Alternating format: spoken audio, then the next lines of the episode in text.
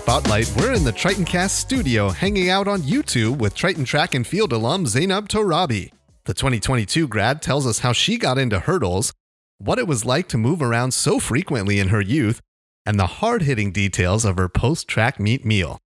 Today, Z works for the athletics department in video production, capturing the Triton's most memorable moments during competition. You'll really enjoy this week's conversation with Zeinab Torabi coming up in a moment in this week's Triton Spotlight. Welcome to episode 81 of Tritoncast, the podcast for UC San Diego Athletics. I'm Jeff Tourial. Whether you found us on UCSDTritons.com or on your favorite podcast platform, thank you for making us part of your day. If you enjoy the show, take a moment to subscribe, rate us, or write a brief review. And a special welcome to those of us watching this week's episode on the UCSD Tritons YouTube channel. Before we get to this week's conversation with Triton alum Zeinab Torabi, let's go around campus. Congratulations to all 104 Tritons honored on the Big West Spring All Academic team. Once again, UC San Diego led the conference with the most honorees on that team. So impressive. 44 year women's tennis head coach Liz LaPlante has retired, and there's a great retrospective of her career on UCSDTritons.com. You'll definitely want to check that out. And now that we're into July, fall competition will begin next month. Women's volleyball, cross country, and men's water polo schedules are now online. Now let's move on to this week's Triton Spotlight. Here's our conversation with athletics video producer and Triton track and field alum, Zeinab Torabi. So let's start with the beginning. When did you get into track and field? How young were you when you started being a little athlete? Honestly, I started pretty late. I would say sophomore year of high school. Wow. Um, I did volleyball in middle school and freshman year of high school. But because volleyball starts in the summer and I was always traveling during the summer, I kind of switched sports. And so I started track and field, yeah, sophomore year. I was um, at a high school in Michigan even then, like we wouldn't start practicing until like, you know, after spring break and stuff. So I definitely started really late in the game. And why why did you get involved with track and field? Was it just something to do, something to try to be active? I was always athletic growing up, but in middle school I used to do cross country and I hated it. but my favorite part of cross country was that at the end you always finish the race with whatever you have left and it's kind of like a sprint. And I always loved that part. And I was like, okay, if I like the fast running, maybe I should try track and field. And so in high school, once that was offered, I tried it. I liked it. I was good at it. And so I stayed with it. And what events did you get started with? I started with short sprinting. So I did like the 100, the 200. I was on the relays. And then randomly at one of my meets, my coach just threw me into a hurdles race. Honestly, like I didn't know how to hurdle, nothing. It was like a freshman, sophomore meet. They were like, oh, yeah, like we just need some points. Like you're fast. Just try to jump over the hurdles and I'm sure you'll place. And I did well. And he was like, you know, actually, let's keep you doing this for a little bit longer. And so that was the 300 hurdles at that time. And I stuck with it. And then my senior year of high school, I actually moved to California and I finally had a hurdles coach. And I think that's when I had like my biggest improvement. But yeah, that's kind of how I got started in that. So it was just something I was kind of thrown into. So that first time with the hurdles, it sounds like you didn't even really have time to be nervous about it. It was just kind of okay. I got to figure this out. Mm-hmm. And that's honestly kind of how a lot of track is. Like you are so nervous, but once that gun goes off, like you can't be nervous anymore. Like you just go. Did you like hurdles right away, or was that something that was kind of okay? I did that, but I mean, I like to, you know, it was interesting. It was new. It was definitely um, a learning curve for sure. The 300 hurdles is not easy. It definitely, like the running and the jumping, it's a lot on your body. And, you know, I definitely felt the pain. But I think once I started getting better at it, once I learned how to do it better, I definitely did enjoy it. It was a love hate relationship. so you, you said that you moved to SoCal prior to senior year of high school and you actually had a hurdles coach. So what did you learn that you didn't know? I mean, just a lot of technique. Like I had the running down, like the sprinting, that sort of thing. But then when it comes to the hurdles, you can lose a lot of your momentum if you don't know how to hurdle correctly. And so, you know, you kind of want to glide over the hurdle. You don't really want it to ruin your speed or anything like that. And I feel like I was always jumping. So it's kind of like a start and stop kind of thing. But once I got the technique down, driving into the hurdles, all of that, it became a lot more seamless and I improved my time a lot which helped me get here. How many times did you knock them over when you were figuring it out? A lot. yeah, no, definitely. I've fallen in high school in a race, got some battle scars to prove it. So, moving to a new state, a new region as a senior in high school, athletics aside, that can be challenging. How did you adjust to life in Murrieta? Um, honestly, it wasn't too much of an adjustment. Growing up, honestly, I moved around a lot. It was just something that my parents, they were always looking for the next best thing, the best city, you know, where we had family, where we had friends. Before UCSD, I went to about 14, 12 to 14 oh different gosh. schools. Yeah. So coming to college was an easy transition for me. Coming senior year wasn't that hard. So you went to that many schools. I'm not going to ask you to do it, but in your mind, could you rank like, okay, I liked these. I this one was, eh, these not so much. I'm not biased, but UCSD is at the top of my list. um, yeah, no, I mean, I would have to really think about it to try to, you know, go through, and I would definitely miss a couple. But usually, I was out of school for about a year. But there was a couple times where it was like two in a year. And again, just in terms of life, how what were those adjustments like? I mean, it sounds like you kind of figured out a system to make friends and settle in, that kind of thing. Yeah, no, I mean, I always made friends, but I think when you're moving every year, it's definitely hard to make deeper connections. It's kind of something that takes time. So I always had friends, but it wasn't honestly until I came to UCSD that I started creating those like lifelong friends, you know. And I do have lifelong friends that I've met over the years and stuff for sure, but I think this was kind of the first place that I was really able to settle down and set down roots and, you know, even after graduating college, like I've stayed here, you know, I love it. Well, we'll get into your adult career in just a few minutes, but what went into your decision to come to UC San Diego as a student? Honestly, UCSD was on the bottom of my list when I was, you know, first applying and all that kind of stuff because my dad used to go here. And so I wanted to do something different. You know, I wanted to explore, change it up a little bit. And with track and field, when I was getting recruited, all the other schools I was talking to was D1. And I even got like a full ride offered somewhere. But, you know, my dad, he loved UCSD. He wanted me to at least come out, look at it, make an educated decision. And when I came here, honestly, like it was like love at first sight. Even though it was like the only D2 school that I was talking to, just something about being by the beach, all the facilities that we had. And then I met the coach and I met a bunch of people on the team and they were just super friendly. And it was just like, it was just a feeling I couldn't describe. But after I left, like it became my number one choice. So your dad, if I'm not mistaken, played volleyball here. Is that right? Just for a year. Right. Yeah, he played in 1993. I believe the coach at the time was Rod Wild. It was they were D3 at the time too, which was really cool because he played in D3 and then now I've done D2 and D1 here. So we've kind of, you know, been a part of each transition. Didn't leave anything left for your brothers, huh? no. so you came on your visit, you loved it. What was it about um, the coaching staff and the team that at least that you met on that initial visit that kind of made you feel like this could be home?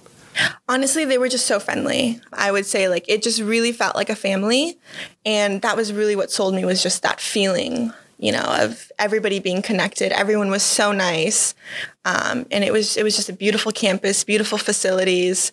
I couldn't even tell that it was a D two school because some of the D one schools I was looking at were completely run down. You know, the track is so far removed from everything else. Like it was, you know, we have a lot of great facilities here, and so I really like that. So after you come on that visit, UC San Diego moves up higher on your list. Uh, was it a done deal in your mind at that point, assuming you were able to get in?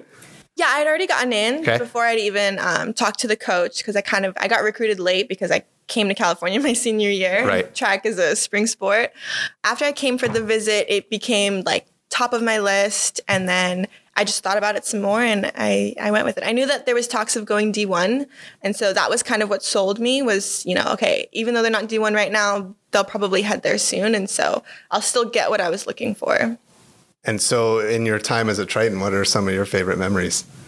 Um, definitely a lot of the people that I've met. I feel like a lot of people say that, but it's true. Like, you are, you know, college athletics, it's like a part time or a full time job, even, you know, like you spend so much time training, that sort of thing. Having a good group of people really makes that easier because it's a lot of work. Um, and so just going to practice, laughing with my friends, being able to, you know, kind of break up some of the seriousness and the hard training with some laughter really helped. That would definitely be, yeah, I've made like lifelong friends. I still hang out with them. You know, like we did a bonfire the other day. Um, I even had lunch with my coach yesterday. They're still a huge part of my life. And that's something that I've taken, you know, even after I've graduated. Athletically, what was the adjustment like from high school to college in terms of hurdles? It was a lot. It was definitely a lot more the volume that I was used to, a lot more training. Just the workouts were so much harder. And so it was definitely an adjustment for me. But I'm never one to back down. I will always push myself through it. And so it was a wake up call, but you know, I I, I knew that this is what I wanted to do and I'll put in the work. And it was a lot on my body too, but thankfully I never had any like crazy injuries. But just being in spikes more and that sort of thing, like I definitely took a lot more ibuprofen than I thought I would be, but it was good. It was good. Where was your first collegiate meet? Do you remember? That's a good question. I don't. I want to say one of the Pomona ones, but um, honestly, I don't remember. It was like six years ago. It's okay. we'll let that go. So, as a Triton, everybody has their own system, but clearly, this is a challenging institution academically. You mentioned the time commitment in terms of practice and getting ready for meets and so on. What was your system for staying organized and kind of keeping yourself together? In high school, I never really studied. And so when I came to college, I was like, okay, I have to spend some time, read the material, actually study. So that was an adjustment. You know, you learn. Um, thankfully, my major wasn't, you know, extremely hard. It wasn't like a STEM major or anything. I did business marketing and communications um, because, you know, I love video production and that's kind of, you know, what I've transitioned to after college really learned how to time manage for sure. Being a college athlete, you really structure like every moment of your day, you know, and I would still make time just to relax and that kind of thing too, because I don't want to get burnt out either. But um, I definitely had to be a lot more rigid with, you know, okay, I need to study at this time. I have practice at this time. I need to work around my schedule. And it really forced me to um, just learn some great time management skills, which have helped me, you know, post college. And just because you needed more to do, you were involved with Triton Athletes Council. And I know you were the publicity chair at one point. Uh, mm-hmm. How'd you get involved with TAC? Um, just even in high school, I was always involved in, you know, clubs and extracurriculars and stuff. And so when I came to college, the only thing I was really involved in was track and field. And it was a little weird to me. So when I heard of TAC, um, I joined my sophomore year. And I was in the publicity committee, um, loved it because, you know, I love video production, content creation, that kind of stuff. And then ran for the position my junior year, and I had that position for two years. But yeah, just it's something that I always like to do. I like to stay busy. I love extracurriculars. In high school, I was part of like our school's newscast, our yearbook, our National Honor Society, because that was a thing in Michigan, um, Key Club. I even started like a UNICEF club with my friend. So I needed something, like something else. So, on the publicity committee and then later as chair under your regime, what kinds of things did you do? What was your charge? I would say probably my favorite thing that I did being head of publicity was we released a series called Triton Stories Untold. And it's honestly kind of like what you're doing now. I loved learning about the stories behind athletes and kind of who they are more than just their sport. And so we did that like as a social media campaign and we would recruit photos and we would get stories. I'd have, you know, everyone that worked with me they would you know reach out to their teammates to their friends get cool stories of athletes you know who do something cool beyond their sport or even if it is something to do with their sport you know just kind of getting to know them a little bit further getting to know what's behind the roster picture. And how did you and your staff i don't know is that what we call them your, your group? My committee. That's right. How did, how did you all find those stories? How did you find these compelling interesting things about your fellow scholar athletes? We kind of divvied up the sports between all of us. And so if they had a connection or someone that they knew, it was all just talking, you know, like, hey, I know this person on the soccer team. Do you know anybody on your team that has a cool story or has, you know, something interesting that they could tell?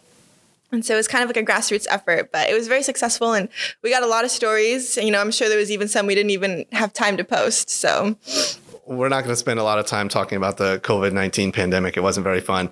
Um, but you were granted an extra year of eligibility and you decided to come back for that fifth year. What went into that decision for you? Um, you know, there was a lot of accomplishments that I still wanted to achieve in track and field. And so I just I felt like I, my work wasn't finished yet, you know, and I was team captain my last year, but it was you know kind of during COVID, and so there's a lot of things you couldn't really do with that role, and so I wanted to come back knowing that things would be a little bit more normalized. I just honestly I wasn't ready to leave yet. I loved everything so much, and with that extra year, I was like, I don't want to regret something later in life. Like, oh, what if I you know didn't take that other year? Like I could have you know done so well. I could have, you know, had these accomplishments. I didn't want to live with any regret. All right, not your sport, but we'll play softball for a second. Uh, any any uh, any regrets about staying that extra year? No, definitely no regrets. Um, my fifth year was my best year in track and field. Moved up on the all-time list. It was great. You know, we finally had a more normal year to you know have like team bonding activities, that sort of thing. I did a lot. You know, I I was still interning. I made a lot of connections my last year. I think it was definitely the right decision. What accomplishment or accomplishments are you most proud of athletically from your time as a Triton? For my time as a Triton, I would say my sophomore year, I had a really good race. I qualified for nationals. Um, that was in our Division two era. Um, I got a provisional mark with that. I moved up on our all-time list to number eight all-time. So that was really cool. I didn't go to nationals because you have to have like a higher ranking. They take the top like 20. I think I was like number 30 in the nation at the time. So that was really cool. So, you know, the next year I, you know, was supposed to go hopefully, but you know, COVID happened. It's okay. But then my fifth year, I would say I, you know, had even better races, moved up on the all-time list to number seven. I would say those are some of my most like proud accomplishments. Um, I was a part of the relay team. Last minute, I was covering for someone who wasn't feeling well, and so I took their team on the or took their spot on the relay, and we got number eight all time with that. So wow. you know, just leaving a little bit of a piece of me. You know, in high school, I had school records and stuff, so I like leaving a little bit of me wherever I go. so it sounds like filling in on that that relay race you just mentioned again another time where it's like okay i got to figure this out not a chance to be nervous Oh yeah, no. I mean, I was always in contention with the 4x4 relay. It's just with the 400 hurdles, it's, you know, I'm really tired after that race. Like it it takes a lot out of you. And so I never, you know, fought for that position on the 4x4 relay. It was always like me or one other person. And so we would kind of switch between going in and going out. I also do the 100 hurdles and that's one of the first events. And so doing one of the first events and then doing one of the last events, you have to be ready all day and I get nervous at track meets. I don't eat food. I like to relax after, you know, I'm done, but I can't can't eat before I'm done racing. So doing the first event, like one of the first events and one of the last events, it's a lot because track meets are long. And so, you know, never fought for that position, but I was always, you know, you, when you're one of the stronger like 400 runners, you always have to be ready. I'll be honest, this is a low key food podcast. So when the meet is over, what are you eating? Oh my God. Okay my guilty pleasure was Chick Fil A milkshakes after what flavor? Um, it was like the cookies and cream flavor. Okay. Yeah, no, because and sometimes I get nervous. I don't like to eat a lot of sugar before track meets. I try to eat, you know, super healthy the days leading up to it, and so I would always go like the night after. I was like, I deserve this. I have a week before my next race. Like, I'll burn this off. Don't worry. So Chick Fil A milkshakes were my guilty pleasure. Amazing, amazing. No, no well, yes, I am judging you, but that's amazing. great, great job. As long as you're not judging me about the mozzarella sticks from two weeks ago.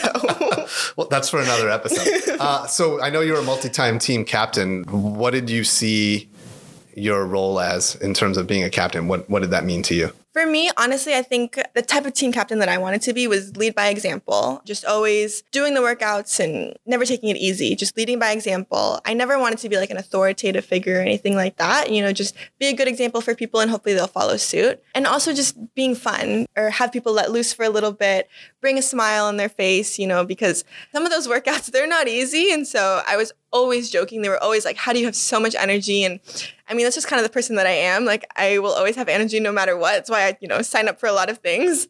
But that's the kind of person that I wanted to be as a team captain was just being a friend. And I love to encourage people, you know, track. It's not an easy sport. And so I would always, you know, comfort people after races when they didn't do as well as they wanted to. You know, I just, I wanted to be a friend. And that's kind of the role that I took.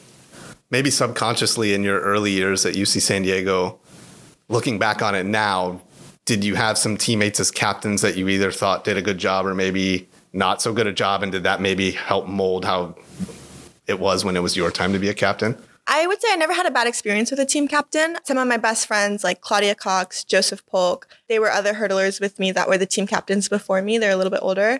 I mean, they were some of my best friends. And so they were also very similar in that way. Like Joseph Polk, oh my God, I, we were at the team captains at the same time one year and we would just bounce off of each other. And, you know, I feel a little bit bad with some of the teasing I've done to him, but it's just kind of the dynamic that we had. And, you know, that kind of brought smiles on people's faces and stuff. So I learned from them. I took after their example and that's what I enjoyed having those types of captains and stuff. And so I wanted to be the same way.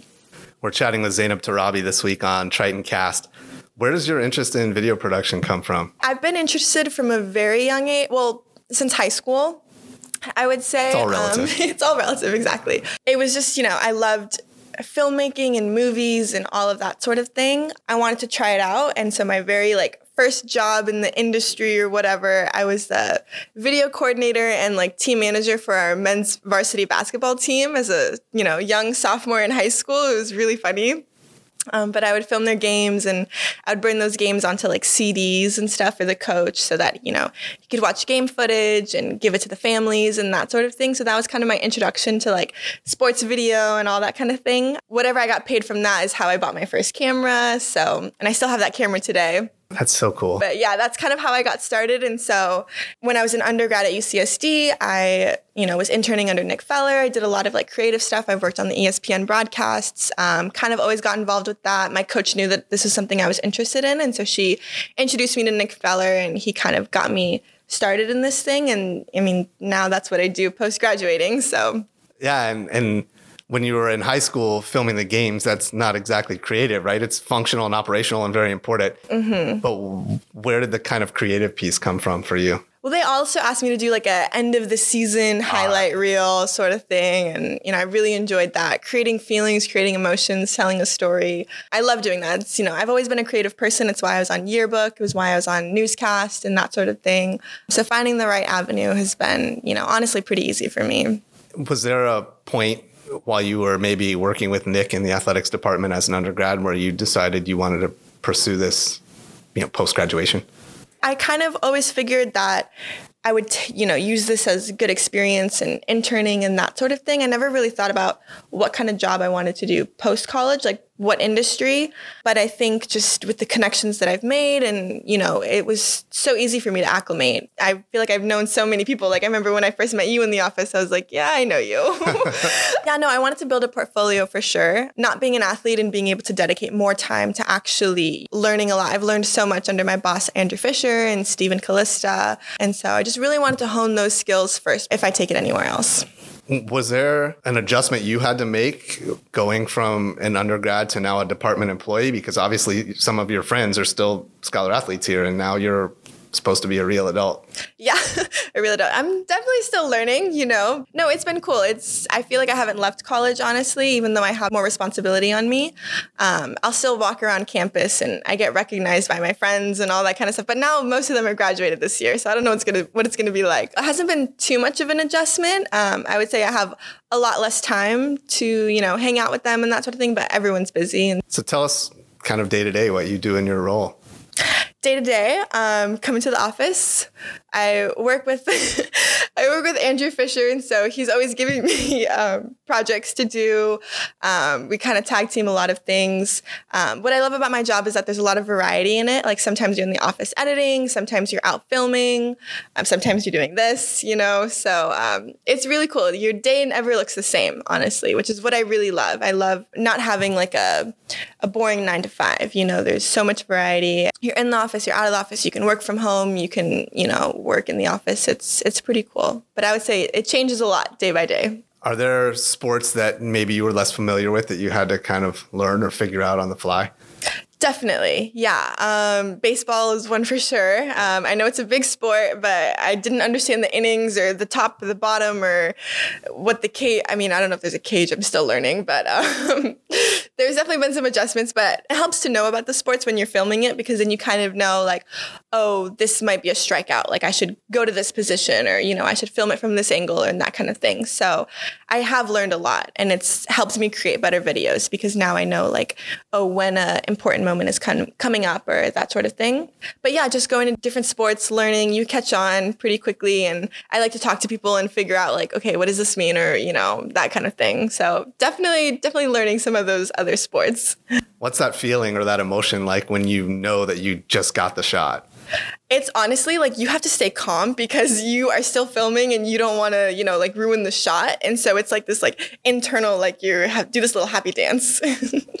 but you have to like, you know, be cool and collected. Is there footage of this happy dance? Do we have it from another angle maybe? Not yet. I'm sure we can find it. I don't know. Okay. I'm not going to look for it. Got it. So when you're in the moment at an event covering a game and something big or important happens and you you just said you have to stay composed and kind of keep going but sometimes whatever that is that you just captured they need it turned around pretty quickly to put out on social media or whatever the case might be. So how do you transition from shooter to editor and kind of get that done quickly It's not too bad, I would say. Sometimes a lot of the you know fast turnaround stuff, like I'll just give the footage to my boss, um, and you know because we'll both be filming for like big games and that kind of thing. But no, there has been times for sure, but it's not too bad. You just you know you plug in your SD card, you go, you know you're still happy and all this kind of stuff, and the adrenaline is still there. But because you know what the shot looks like, it, it makes it a little bit easier when you're doing it immediately. So for some of us, video editing for for what we do, I'm pointing at myself if you're not watching on YouTube, is okay, there's the basket, right? So there's the start, there's the end. Okay, there's the basket. Now I can tweet it out or whatever the case might be. But a lot of what you do, the creative content, is putting together uh, with music and with sound and emotion and reaction and kind of telling the story that way visually, which can be so impactful. How do you look at a blank slate and come up with those kinds of amazing finished pieces? It honestly just depends on what footage you have, you know, kind of what emotion you want to tell. Is it is it something serious? Is it something, you know, super hype? You know, is it something emotional? You you really just take that feeling and you'll run with it. You'll find a song that matches. You'll edit it a certain way. If it's, you know, something that's a little bit more serious, it'll be like longer cuts, that kind of thing. And so there's kind of a formula, but then at the end of the day, it's it's all creative and it's kind of just what you end up creating. And so um, it just depends on the emotion that you're trying to create. When you're working on a, a, longer piece like that and you have a deadline that's weeks away, whatever the case might be, um, how do you go about like what's your cadence? What's your process for taking whatever's been shot, whether you shot it or it was handed to you, and then coming up with that that finished piece? Planning it out helps a lot. Um, kind of trying to figure out, okay, what are the emotions? What's the story? That sort of thing. Trying to find the right footage. Um, so, like recently, I worked on a, um, a video for baseball, and we had a lot of success with that. I really wanted to highlight the fact that we were, you know, conference champions at the end of it, and so I had some footage from the trophy and all that kind of stuff that I used at the very end, and kind of just, you know, telling that story of overcoming adversity and that sort of thing, taking play by play audio, um, and just making everything work together to tell a story. Is there a piece that you're most proud of so far? Um, I would say I'm proud of, you know, almost like a lot of things. Um, I would say that one, it's my most recent project. And I honestly would say probably that's the thing I'm most proud of because I'm constantly learning, constantly getting better. And so I think that one was my first one where you could kind of really tell a story and we had a good story to tell. And so it makes it easier when we're winning conferences, you know, championships, that kind of thing. It makes it our job easier. That one was really cool. How do you look at things or what's your perspective when maybe a season isn't going so well or you're shooting a game and it's not a great result for us but you still need to output something. Mm-hmm. uh, how do you approach that?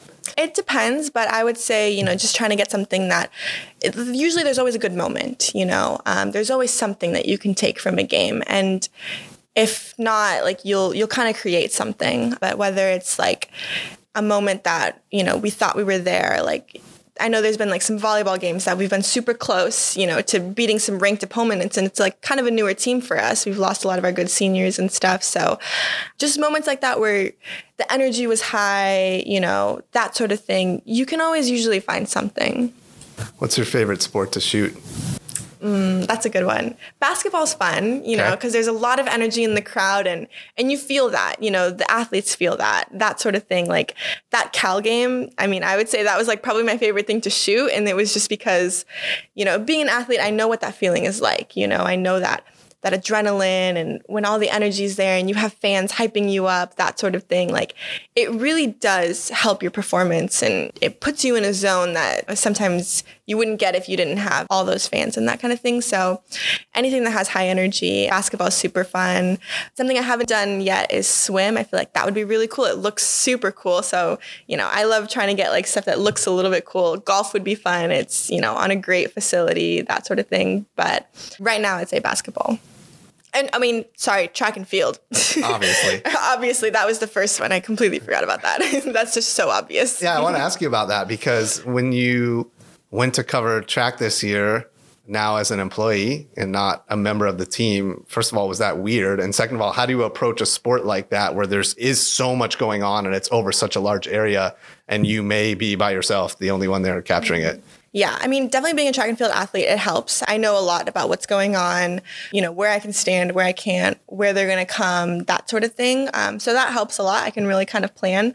But yeah, it's a it's a sport where there's always something going on. There's always something to be filming, um, and it's a long period of time. So definitely, you know, gain some muscles carrying that camera and that sort of thing. I think definitely having that experience it helps. You mentioned uh, a minute ago working with Andrew Fisher and the sometimes you're both covering the same event. So when that's the case, when there's more than one of you there, how is that assignment broken up or who's concentrating on what? We always have like a game plan whenever we talk. Um, if there's anything specifics going on about the game, like if we're featuring someone, like, you know, one of us will cover like who we're featuring, one of us will get crowd shots, that sort of thing. We have that dialogue. And then what I like to do is during games, I like to see where he is and I like to be like on the opposite side. You know, if he's in one corner, I'm not going to be in the same corner filming. Um, so I like to kind of know where he's at and I'm sure he does the same. If I see him like for the Cal game, I saw him covering the last point. I got the crowd shots because I knew that we wanted, you know, both of those moments. You know, we have that dialogue and it comes out to something good. And I assume that kind of feel, that understanding just comes with experience and practice and yeah time. definitely you know over time we've kind of learned our you know filming habits and that sort of thing. So just getting to know someone too it helps. What about an individual sport like a tennis or a golf where there are multiple teammates competing at the same time and they're all doing the same kind of thing but not in the same place? So how do you balance your time or judgment that way I like to focus on seniors sometimes, you know, if there's a lot of people going at once, that kind of thing. Sometimes we'll get like a list of people we should be covering. But yeah, focusing on seniors. But I do like to try to get a little bit of everybody. And so if I've already covered one person, you know, I'll try to go somewhere else and cover someone else and just cover all of my bases, you know, so that at least we have something of everyone. What about the weather? How does that play a role in what you're trying to do? Um, it depends on the day. Luckily, we live in San Diego. You know, we don't have to deal with it too much. I haven't been out when it's been raining or anything like that. Just dressing for the weather accordingly, I would say. I always have like, you know, an extra jacket in my car, but I haven't had any like, you know, super bad experiences or anything like that. You know, knock on wood. so, Z, you told us that during a track meet when you were competing, you wouldn't eat until after it was over. Now that you're covering a track meet, what's in the bag? What kind of snacks we got here? Same thing. It's so wow. jam packed. I don't have time to eat. but I mean, I've only done like two events. Both of those were during Ramadan, which is like the Muslim month where you're fasting and stuff. Right. So I honestly, I wasn't eating. Would you be competing during Ramadan? Before I came to college or before I started doing track and field, I did practice Ramadan, like, you know, pretty strictly. But ever since I started doing sports, it wasn't super realistic. There was one year where I tried doing it, I believe it was my fourth year. I didn't eat food, but I drank water because I was going to practice. Like if I didn't drink right. water, I was gonna pass out, you know? So I was like, okay, I have the intention of, you know, still doing it, that sort of thing. I wouldn't fast on track meet days just during the week for practice. But I lost a lot of weight. I lost a lot of muscle. Um, so I didn't do that the next year. I was like, you know what? After I graduate, that's when I'll start taking it more seriously. Um, I'm sure, you know, people will understand. Was your family, were you religious growing up? My family is very religious. Yeah, I would say um, I'm very spiritual, believe in God, faith, all that kind of stuff. But, you know, as we're young, we're learning, you know, it's a different time, that sort of thing. So everyone has their journey. I know you were in Michigan most recently before you came to Southern California. There's a big Muslim pop- population there, isn't there? There is not in the town that I grew up in. Um, I was honestly like the only Middle Easterner in my entire school. Um, not very much diversity at all. So coming to somewhere where there's a little bit more diversity has been really cool. But yeah, no, it was like a very um, like white town, that sort of thing. And I made a lot of great friends and stuff. But yeah, I was always kind of you know like the only one that looked like how I did. Was that difficult for you, or is that just that's what you knew? That's all I knew, honestly. Um, I would say it influenced me a little bit. Like, you know, I have blonde hair now. I'm kidding. I love, you know, making all types of friends. And so that's what I was comfortable with. That's what I knew. A lot of my friends, that's what they are here. I've started making more like Middle Easterner friends too, which has been cool. And I like having a variety. So the past couple years, I've been living with other like Persians and, you know, Lebanese and that sort of thing. And it's been really cool because, you know, we can share a lot of like, you know, same tastes in music and that sort of thing. Um, the food, oh my God, it's great. yes. Yeah, it was, that was, that's where we were headed next. Again, this is a low key food podcast. Um, mm-hmm. Um, so yeah, what's, what are some of your favorite things to cook or eat? Um, you know, I'm I'm still learning how to cook. I wouldn't say I'm the best. Um, it's okay. You're young. being, you know, a college athlete, that sort of thing, you never really had that much time. In undergrad, I had a job as a server at a restaurant called True Food Kitchen, and I always get food from there because the food's really good quality, that sort of thing. But I started making a lot of food similar to that, and it's a lot of like protein, quinoa, um, that sort of thing, vegetables. Um, so that's kind of what I know how to make. I just recently made like salmon and veggies. Um, so I'm learning, but my dad recently recently got me a cookbook actually for my birthday, and it's an Afghan cookbook. So got some recipes I got to start learning. Amazing. What's your favorite Afghan food? Um, I, it's the same as every other Afghans. It's this dish called mantu. It's basically like these dumplings with yogurt and meat and all these different spices. And it's, you know, time consuming to make, but it's it pays off. It's so good. Well, when you get that recipe down, you'll have to bring some in. It sounds amazing. I will. and Z will end here. I, I read on on your website bio, so I don't know when you wrote this or said this or made this claim, but I just need to verify here that you don't like the inside of the Oreo. Is that right?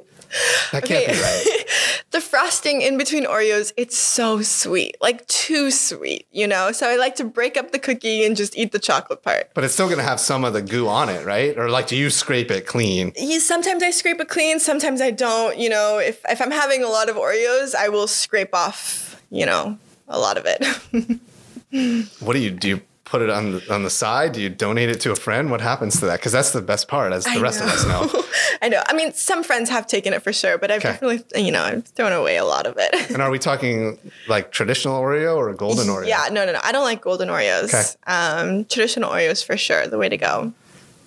I would imagine, I'm no expert, I would imagine that maybe not Oreo brand, but there's probably a cookie that replicates that. That's just a you know stack of those cookies without the. In college, I ate a lot of Milano cookies, okay. the mint chocolate uh-huh. flavored. Uh-huh. Um, I love mint chocolate and I love caramel chocolate. I would say those are some of my favorites. And I don't think those necessarily relate to Afghan food, right? No, I would say I'm, you know, pretty well rounded in my food tastes. So let's get back to your job for a second, Z, and, and what you do now. How can this be a springboard for you, and, and what do you want to do long term? Or are you just loving what you're doing? I'm definitely loving what I'm doing. The sports world, it's it's what I know. It's you know I've been in that industry. I've been, you know, competing for a long time. And so it was a very seamless transition for me. But what I'm really interested in is storytelling and that sort of thing. So I don't know eventually if I'll want to move into like films and production, that sort of thing. My uncle, he works in LA. He's got, you know, his own production company. So, you know, I'm trying to avoid moving to LA. It's not exactly the place I want to live. Um, but he does a lot of like sports short form content, that sort of stuff. Like he made the rebranding video for the commanders, that kind of thing. Oh, cool. So it's all very like sports related too. That's where my network is, but we'll see where life takes me. Z, thanks so much for chatting with us this week on Tritoncast. Of course, thank you for having me. Thanks to Z for sharing her story. You can check out her amazing video work and stellar photos on UCSDTritons.com and all over our social media channels. And if you're around her and want a snack, just make sure you get to that sleeve of Oreos before she decimates them. Well, be sure to join us for all new episodes of Tritoncast all summer long, and make sure you're subscribed so you don't miss a moment. New episodes of Tritoncast premiere on Wednesdays. Thank you for listening to this week, and don't forget you can find us on all of your favorite podcast platforms by searching Tritoncast wherever you get your pods. And a reminder, you can listen to any of our 81 episodes anytime you want on demand. Just visit ucsdtritons.com slash podcasts. For more on Tritoncast, follow us on Twitter at Tritoncast. And if you have a suggestion for a future guest, send us a tweet or email us at tritoncast at ucsd.edu. We'll see you back here later this month.